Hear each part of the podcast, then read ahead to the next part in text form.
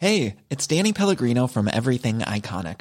Ready to upgrade your style game without blowing your budget? Check out Quince. They've got all the good stuff, shirts and polos, activewear, and fine leather goods, all at 50 to 80% less than other high-end brands. And the best part? They're all about safe, ethical, and responsible manufacturing. Get that luxury vibe without the luxury price tag. Hit up quince.com/upgrade for free shipping and 365-day returns on your next order. That's quince.com/upgrade. Ever catch yourself eating the same flavorless dinner 3 days in a row? Dreaming of something better? Well, HelloFresh is your guilt-free dream come true, baby. It's me, Keke Palmer. Let's wake up those taste buds with hot, juicy pecan-crusted chicken or garlic butter shrimp scampi. Mm. Hello Fresh. Stop dreaming of all the delicious possibilities and dig in at HelloFresh.com. Let's get this dinner party started.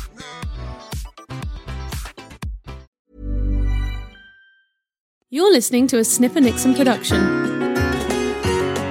Welcome to Are You Feeling Funny, where top comedians discuss health and well-being with Harley Street specialist and our host, Dr. Brian Kaplan. Today's guest is Sindhu Vee. So let's join them in the heart of Harley Street.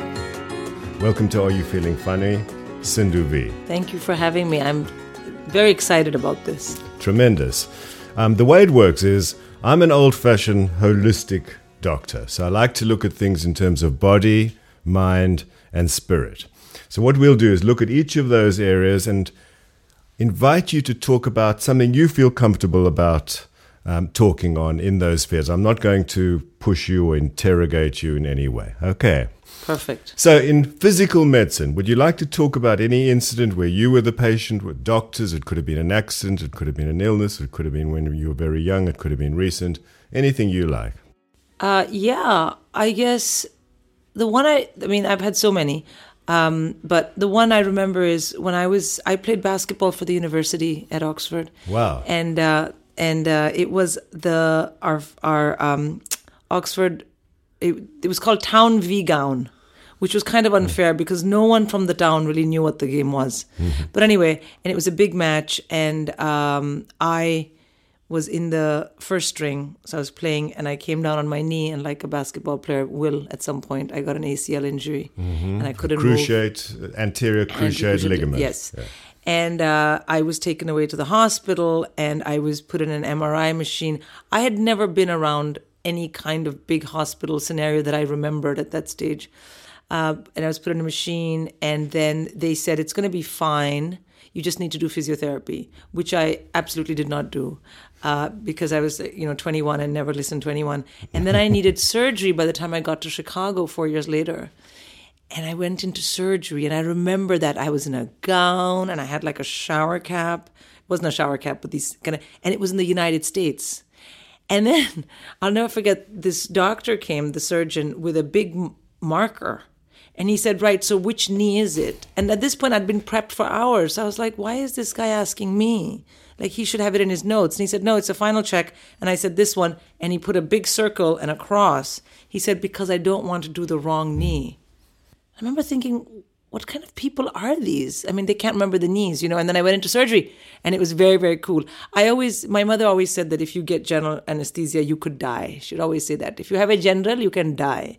So it was so scary for me. I thought I might die, but I didn't. Here I am. So back to your knee. This was an arthroscopy, right? So they were going in with an arthroscope. Yes. Okay. Yes, and I could watch. You watched it, yes? Yeah, because even though I'm a hypochondriac, I'm also very enthralled by gore. Oh, yes. So I'm a terrible hypochondriac to have in your surgery because I don't want to know, and I think I'm going to die, but I want to watch. Yeah. So I watched, and it was very cool. It was all white and gray, mm-hmm. and I watched. And you saw them going into the knee. Yeah, you could see them, and there was the meniscus. They had to either shave it down or something like that. It was very cool. I talked the whole time, which should be surprising to nobody.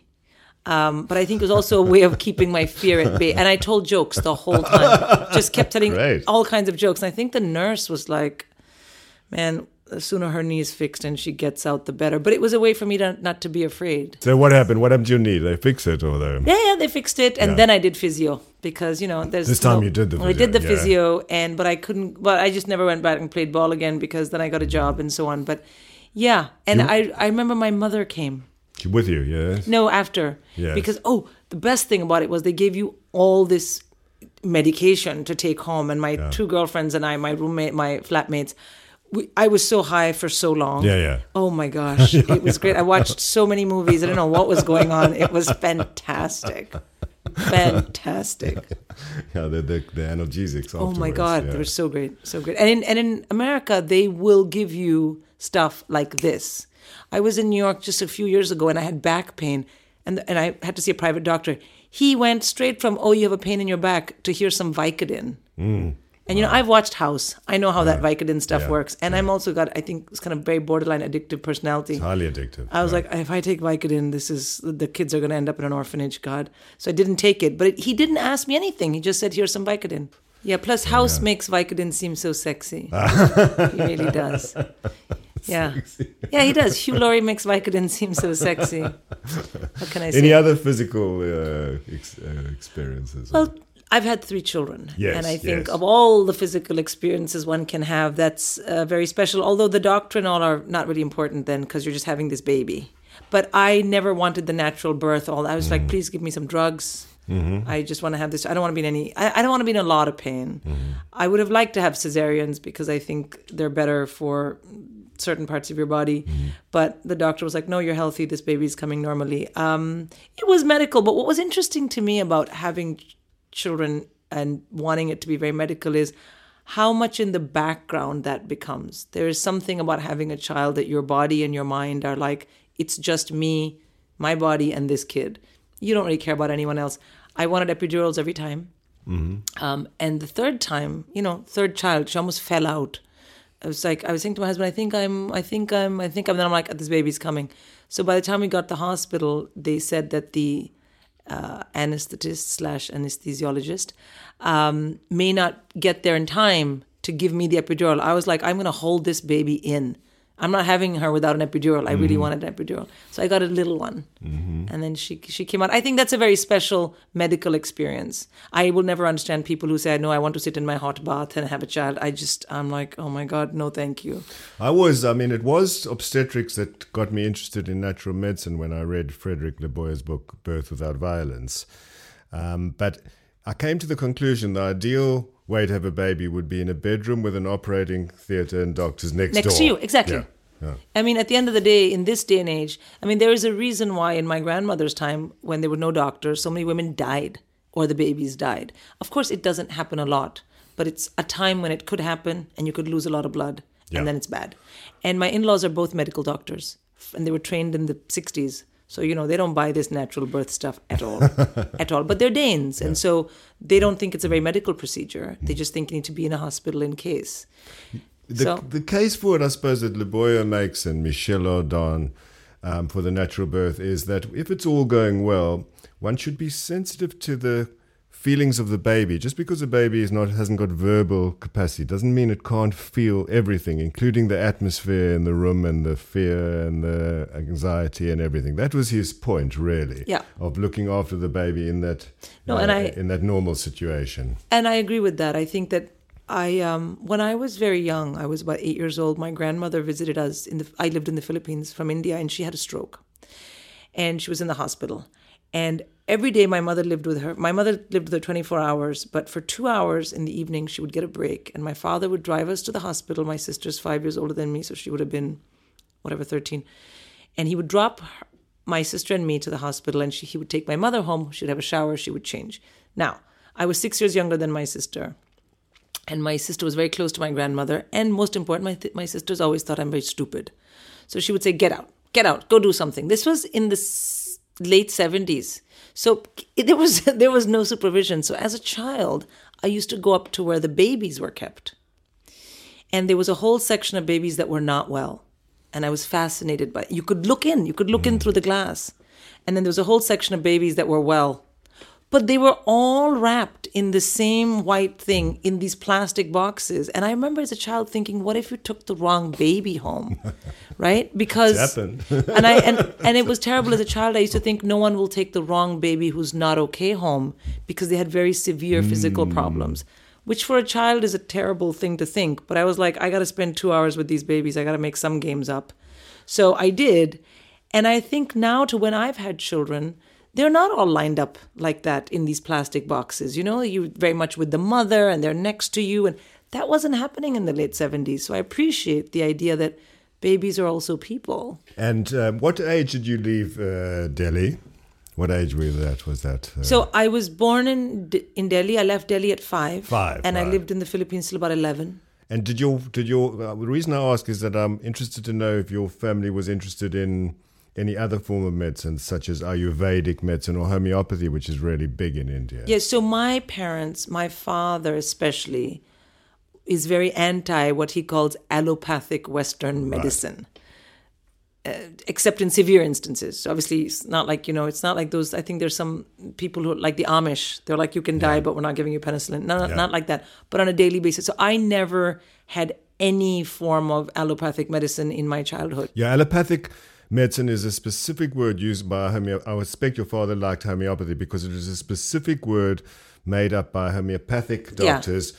Homeopathic is using the same, like treating like, yes, and allopathic is using the opposite. So yes, the only homeopaths use this word allopathic. Yes. Right? So. And my father had this view that Western medicine is very preventive, is very cure-based, whereas Indian or Ayurveda, homeopathy is very preventive. Yes. He also used to do something which we have in India where he would use these medicines called Caliphos. Yeah, those are tissue salts. Biochemical medicines. They're related to homeopathy. They're called tissue salts. So we used to have a big box of that, and I would say, achoo, and my father would say, oh, and they'd open this box, and the pills tasted great. They were little sweet pills. Little white, crumbly tablets. Yeah, and he would say, okay, so 2 into Caliphos, into Nutrafos, and... Yeah.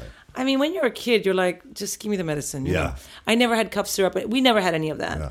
In retrospect, I think that was very good because it just meant that our bodies had to do more work. We ate better because there was a number of foods you couldn't. If you had a cough, you couldn't eat a banana. Mm-hmm. Which in the Western world, when I had kids, I was like, you have a cough, you can't eat a banana. And my husband, who's Danish, was like, are you having a stroke? Why can't he eat a banana? And I'd be like, you can't eat a banana when you have a cough. It's traditional. It's just, and all of a sudden I went right back to my, I mean, as much as I enjoyed being high on Vicodin when I had knee surgery, when I had my children, I went right back to that. So my son was born with eczema. And my first response was homeopathy. I mean, they started giving me steroids. I was like, no way. He was on that for 6 years and it didn't help. It didn't help. His eczema got bad. He had severe allergies. And my father kept saying, oh, just move him to India. I'm like, dude, I can't take him out of school and move him to Kerala for 2 years, And also, I think as that was increasing, my husband, who is the product of 2 Western doctors from the 60s, was like, oh my God, she's crazy. And why did I marry her? This kid should just get on hydrocortisone or whatever it's called. It was a big back and forth. Finally, it didn't work, and so he started seeing a regular pediatric dermatologist kind of person. Things got better.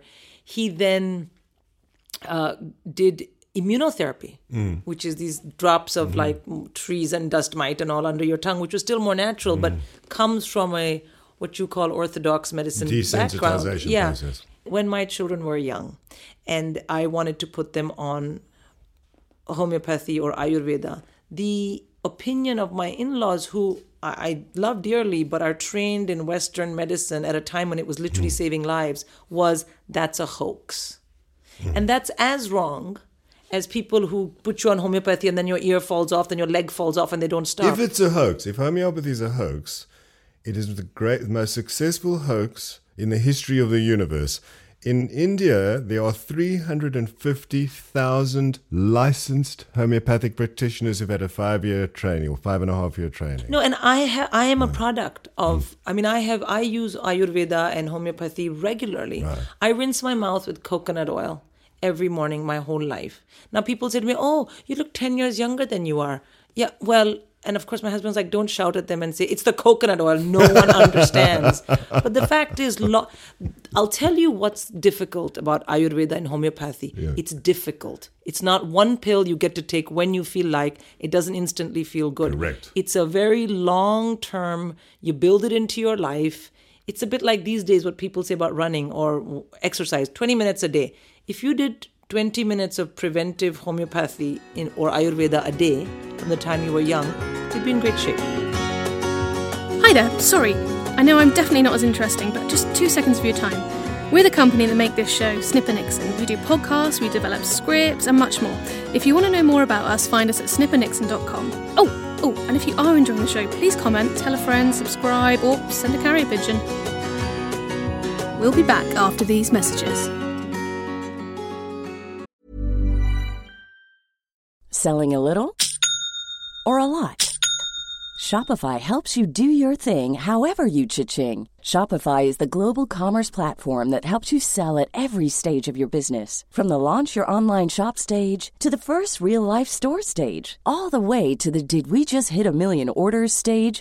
Shopify is there to help you grow. Shopify helps you turn browsers into buyers with the internet's best converting checkout. 36% better on average compared to other leading commerce platforms. Because businesses that grow, grow with Shopify. Get a $1 per month trial period at shopify.com/work. Shopify.com/work. Quality sleep is essential. That's why the Sleep Number Smart Bed is designed for your ever-evolving sleep needs. Need a bed that's firmer or softer on either side? Helps you sleep at a comfortable temperature? Sleep Number Smart Beds let you individualize your comfort, so you sleep better together. J.D. Power ranks Sleep Number number one in customer satisfaction with mattresses purchased in-store. And now, save 50% on the Sleep Number Limited Edition smart bed for a limited time. For J.D. Power 2023 award information, visit jdpower.com/awards. Only at a Sleep Number store or sleepnumber.com.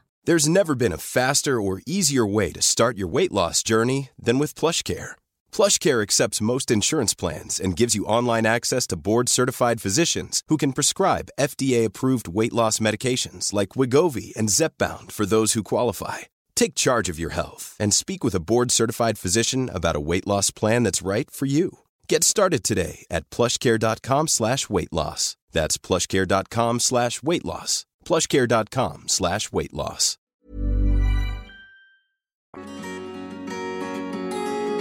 Now, straight back to Harley Street with Dr. Brian Kaplan and Sindhu Vee. Let's move on now from the physical to the psychological. So this is about any contact you've had with psychotherapists, psychoanalysts, coaches, psychologists, motivators, anyone that operates in the psychological sphere. Oh my God. Wow. My mother did a psychology degree, and so did my elder sister. Mm-hmm. My mother is a psychotherapist. She trained in the U.S. in addictions therapy. She started one of the first and probably the most successful nonprofit drug and alcohol rehabs in India, which she ran out of the back of our house when I was a teenager. So there were a lot of shaky addicts who'd just come out of detox running around our backyard for years. It taught me about addiction, and it taught me about... Very early, before anyone was talking about it, I was already growing up in an environment of being deeply compassionate about addiction. And especially in India, that was unheard of, because if you're an addict, they put you in a mental hospital, or you were just a bad person. It was a huge amount of morality. So that was early on. And then my mother was sort of one of those people that when she was doing psychology, and I remember coming home from school, and I must have been in the third grade or even second grade. It was an American school. And I came home, and everything in those days in our house was very 70s. My mother bought a wig. She wore a wig for a while, and she had these maxi dresses, and they had these trolleys of drinks they would take around. I don't know what was going on there. Anyway, I came home, and my mother said, "This is my friend Garda Kohler." I'll never forget. "This is my friend Garda Kohler. She's German. She's going to do your IQ test. Go." So... there was like a German lady with short hair and clogs. We went and we did an IQ test, and no one told me why. No, all I know is the next day my mother said, "Well, Garda told me you're not so stupid as I thought." I was like, okay, that's good. So we were always, mommy was always doing this kind of stuff, you know. And then I grew up, and I had been exposed to so much therapy willy-nilly. What, you mean like psychobabble? Well, it wasn't really psychobabble. Yeah. I mean, we had addicts. Okay. You saw it. Yeah. Well, I saw it. The group was held in our house. My mother has had a nap every day of her life, and definitely every day of my life. I used to get home from university at about 1 o'clock, and she would say, "I'm going for my nap. Go and sit in the group because some of the addicts want to run away." and they can't. So you go and sit there, then they won't. Police the group. And I had never, I didn't know what was going on. And I was like, well, you didn't argue with my mother. So I would go and sit in group, and there would be about 10 people. The first time I did it, I didn't know who these people were. I really had no idea. My father worked in the government, so you'll appreciate in Delhi, we had large houses. We had a lot of people in and out of the house that were not our family. Someone, it's sort of the government setup, old-fashioned. And so I would sit there, and I had to sit there for 1 hour because mommy napped for an hour.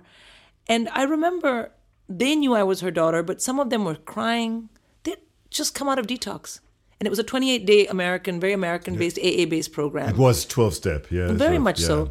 And so there was that. One of them, I remember, he was so angry that I remember saying to mommy, I won't tell you his name. I'm very scared of him.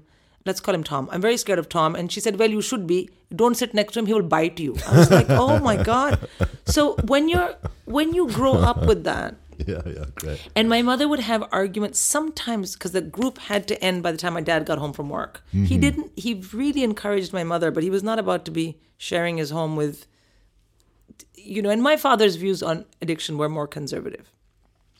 But I remember my mother saying to him gently as she could that they need love. So when you're young, even though you don't really know what's going on, you keep hearing about that.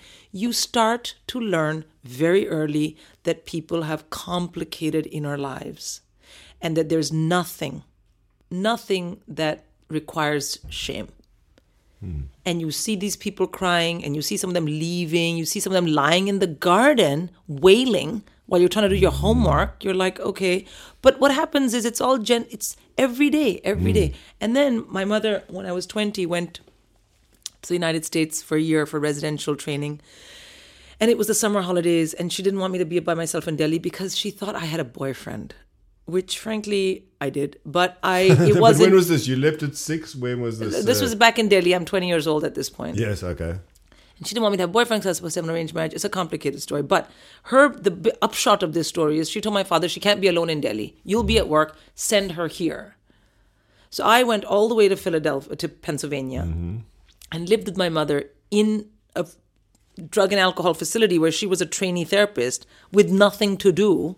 So my mother said, you know what? I will put you in the family group. So I was at group every day, which was for Al-Anon, for the I didn't have any addictions that I knew of. I didn't have any addicts that I knew of. I'd come from Delhi. So we would go around group and they would look at me, and then I would say, hello, I'm Sindhu. I was 20. There were people there who'd come out of prison, but it was really good for me. It seems to have informed your work a bit as well, the way you talk about family and people. I think what it really informed was I realized that there would always be people who felt like I did. I think it takes away loneliness. Sometimes when we have a thought and we think it's a bad thought, we think it's just us. I realized early on, it's never just you. There are other people out there. They feel the same, and it feels better when you meet them. I went to so many AA and NA meetings with my mother all over Pennsylvania. I mean, I can't. Now I look back, I think, what was she thinking? We used to go to NA, hello, and I'm an addict. No, I'm not really, but okay, I'll sit here. Okay, fine. And I remember asking my mother, saying, what were you thinking? And my mother had a very good impression, a very, very good point. She said to me, I always believed that that it would teach you about how to respect feelings. Mm. Which is always going to be important because all human beings want love. She sounds like a wonderful person, your mother. Very wise and warm and quite authoritative, maybe. Yes, and a very fixed idea about what's what. But yes, I think, I can never thank my mother enough for exposing me, not on purpose, sort of as a byproduct of what she was doing, to that kind of thinking. Because by the time I came into the real world, by the time I was 21 and out on my own, one of the things I always heard from my friends, we were only 21, is you never judge people. Mm. And I don't think that was on purpose. I'm very nasty. I'd love to judge people and have gossip, and I can still gossip, but I don't really fundamentally judge people because I've seen such a gamut of what human experience is, and no one deserves to be judged. And that's not something I'm saying because I'm wise. I grew up into that. Yeah, right from the beginning. Yeah. Did you ever, so you had this incredible experience of other people being helped and sitting in with them. Did you ever have anything yourself, like go to a group yourself or have coaching or therapy? Or I've been in therapy. You've done all that as well, I've been in therapy from the get-go. Partly because for me, therapy was not something that I wasn't in therapy the whole time. After I left India, I wasn't in therapy. Obviously, I was busy studying this, that. But there comes a time in your life when you think, what's going on with me? Why am I making these poor choices? And you can't tell your mother because all the poor choices are around men. So you're like, oh, what should I do? So your go-to place, you think, I'll go talk to someone. Yeah. There was no shame. There was no taboo around it. In India, it's very, very taboo. So for me, it was not a big deal. And then it's something you do as an MOT. Mm. Because there's all kinds of therapy out there. You know, every time I've been in trouble, I'm like, I need to go see somebody. And now I know, and now I'm much better at understanding the difference between me needing cognitive therapy. You know, I've had a terrible history of panic attacks and such things. And so that stress versus, I don't now need to go to therapists and say, how do you feel about your father? Like, I've done that so much. I got it. Yeah, I got that stuff. Stuff like that. And also now I very much see the link between cognitive techniques, professional coaching, and meditation. I think those three things. And I think now that's available in the world as a concept you can read about. But I think I came onto it earlier because I was already growing up in it, and because meditation is such a huge part of your spiritual practice anyway in India. So the one thing I'll tell you is that I have never wanted to be a psychologist or a therapist. I have zero interest in that because I find that by and large, the instinct to want to help other people comes from people say, well, if you're a therapist, you must be very damaged. Yeah, maybe. But one of the things about therapists that I've always found interesting is it's not always easy to have all that power and to not do with it things that are just about your own ego. Mm-hmm. Correct. So I've been like, I want to run away from that, and I've never had any. My sister's a psychotherapist. That's what psychotherapists have supervision for. So you talk to someone else to try and get yourself out of the way. But that is a huge issue. Oh my God. Oh my God.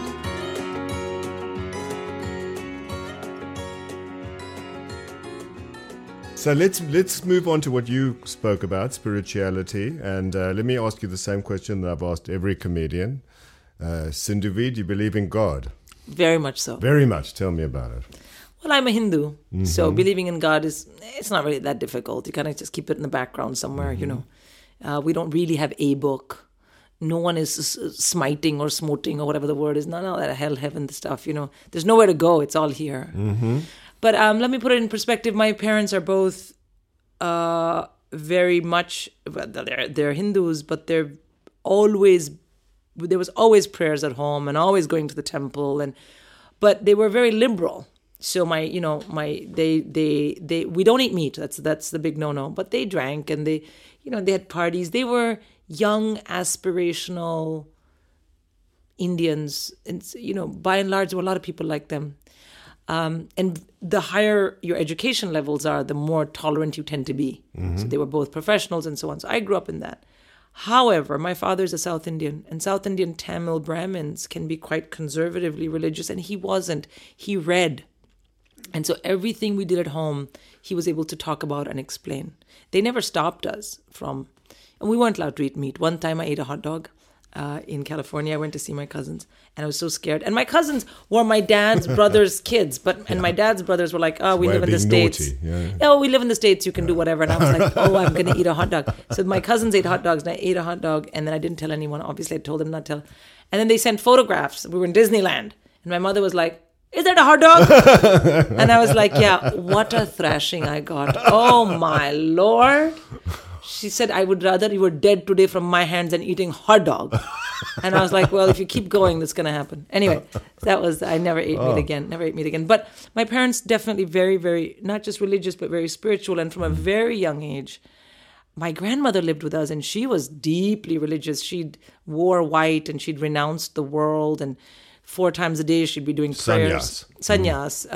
That's only because she hated her husband. And if you wear white, and if you wear white in India, you're a widow. You're not six as well, of course. Yeah. But she hated my grandfather. So what she did, because Indian widows, Hindu widows wear white. Yeah. So she wore white to show that she wished she was dead, and then just stayed in white. So, but there was always a lot of God, always a lot of prayers, and that's not unusual. Yeah. But what was unusual was that my parents believed it.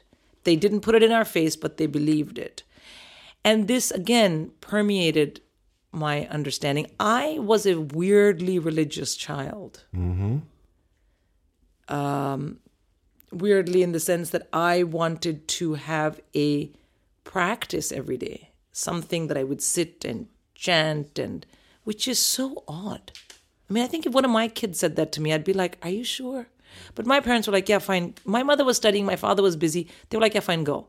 So they got me a big Ramayana. Mm-hmm. I did it, and then it was done. No one cared. No one asked. I didn't know. It was just a thing.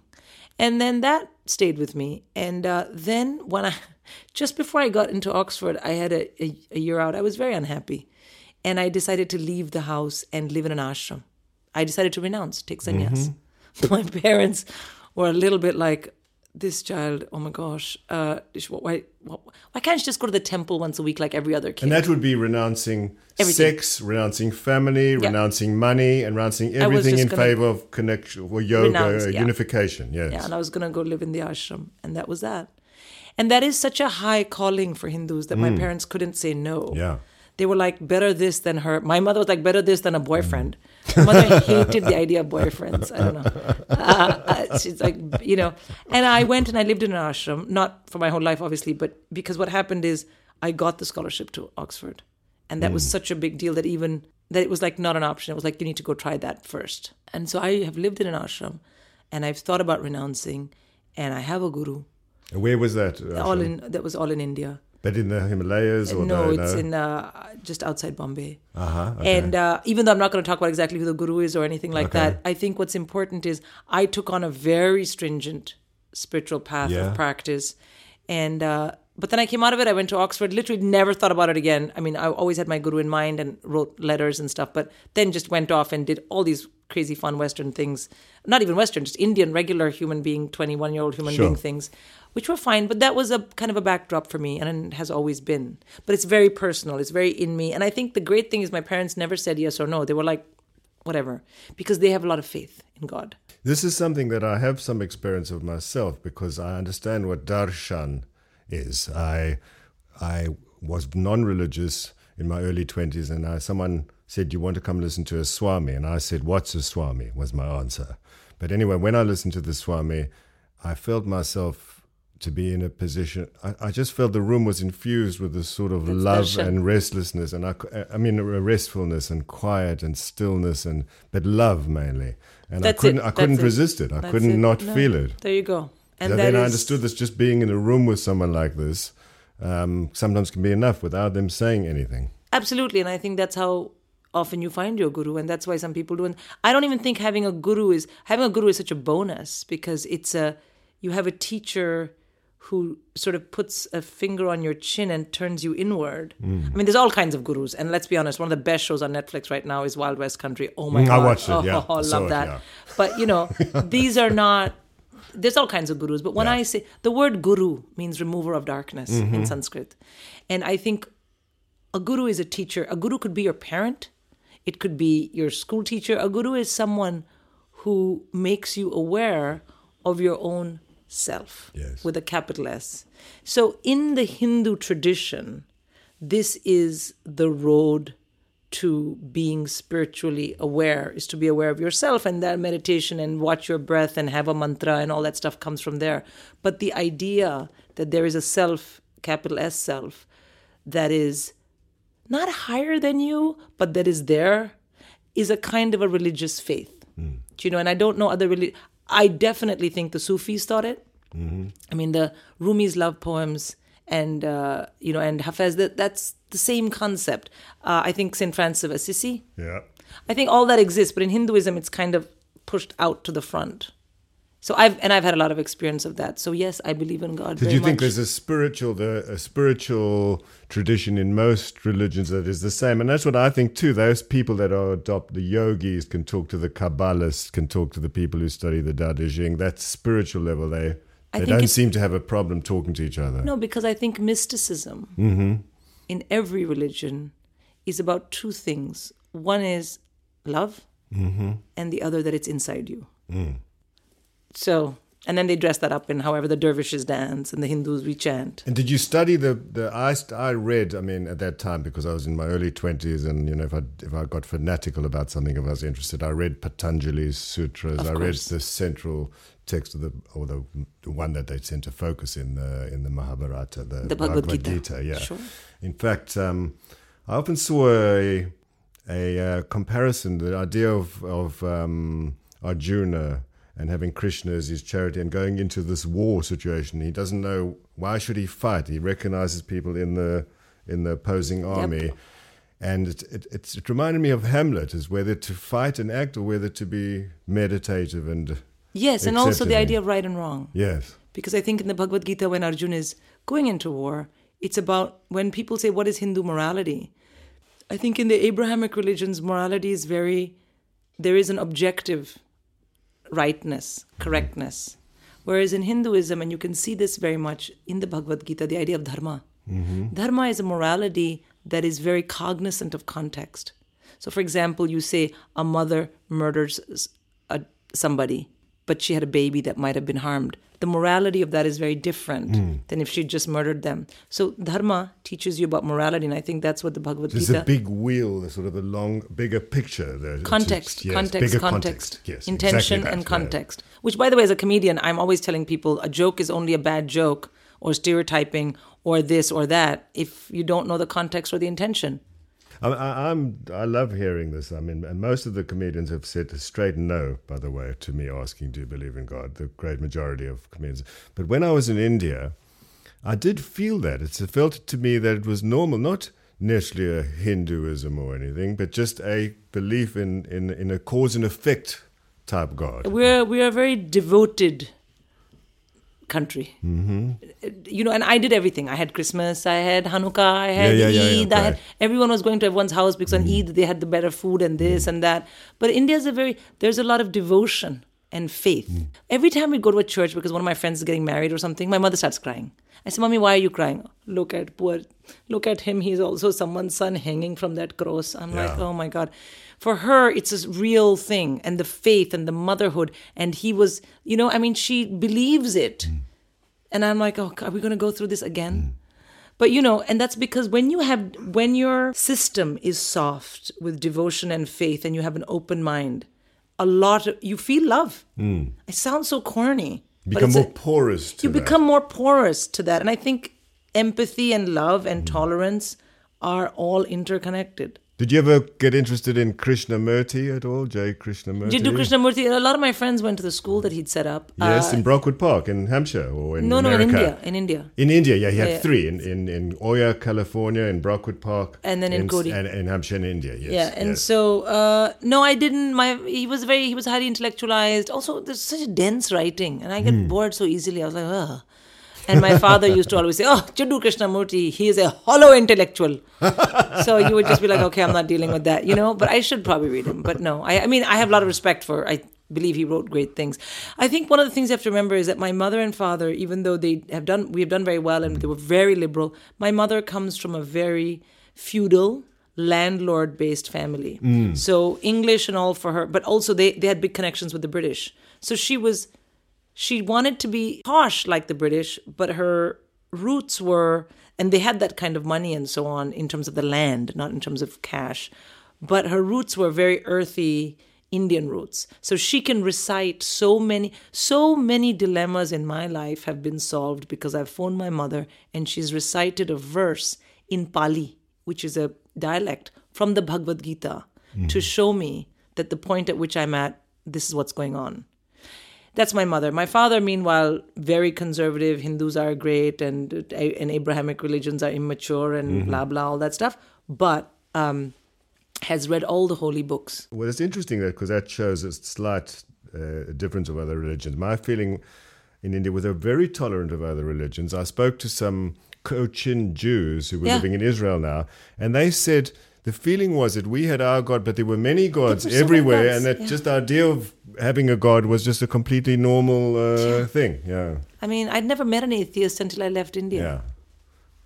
Well, anyway, I can tell you most of British comedians are atheists. No, but that's fine. But, they say I don't believe in God. I'm like, okay, fine, because I don't even, then you're just talking about science, but I'm talking about faith. Every time you fall in love with a girl or boy, you have so much faith. That's the same concept. Yes. It's been a great pleasure talking to you. Just one last question. Do you have any tip for people? What would you say to be in good health, physical, spiritual, psychological, anything? Any one tip? I don't know if it's a tip, but I believe that all health,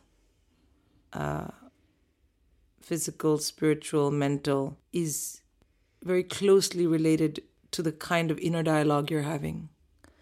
I know it's very difficult if you have physical handicaps, and I can't speak for those people. Let me say I can speak for if you're able. But I think even I have some friends who have some physical handicaps, and they're actually much better at their inner dialogue. So I think what's going on inside is extremely important to your health. And the one thing that I will say that really helps is if once a day you stop and you say this little mantra that I was taught, which is, "Oh, my mind, think well of yourself and of others." That's beautiful. I think it really helps. Thank you so much. It's been an absolute pleasure to talk to you. Are You Feeling Funny is a Snipper Nixon production.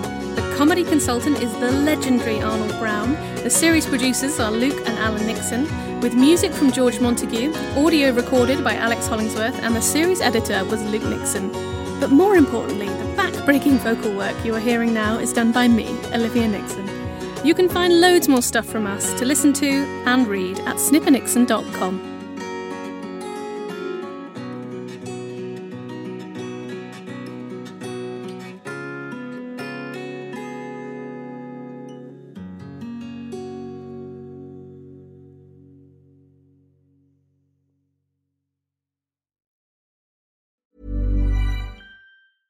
Imagine the softest sheets you've ever felt. Now imagine them getting even softer over time. That's what you'll feel with Boll & Branch's organic cotton sheets. In a recent customer survey, 96% replied that Boll & Branch sheets get softer with every wash. Start getting your best night's sleep in these sheets that get softer and softer for years to come. Try their sheets with a 30-night guarantee. Plus, get 15% off your first order at bollandbranch.com. Code BUTTERY. Exclusions apply. See site for details. Hold up. What was that? Boring. No flavor. That was as bad as those leftovers you ate all week. Keke Palmer here, and it's time to say hello to something fresh and guilt-free. HelloFresh. Jazz up dinner with pecan-crusted chicken or garlic butter shrimp scampi. Now that's music to my mouth. HelloFresh. Let's get this dinner party started. Discover all the delicious possibilities at hellofresh.com.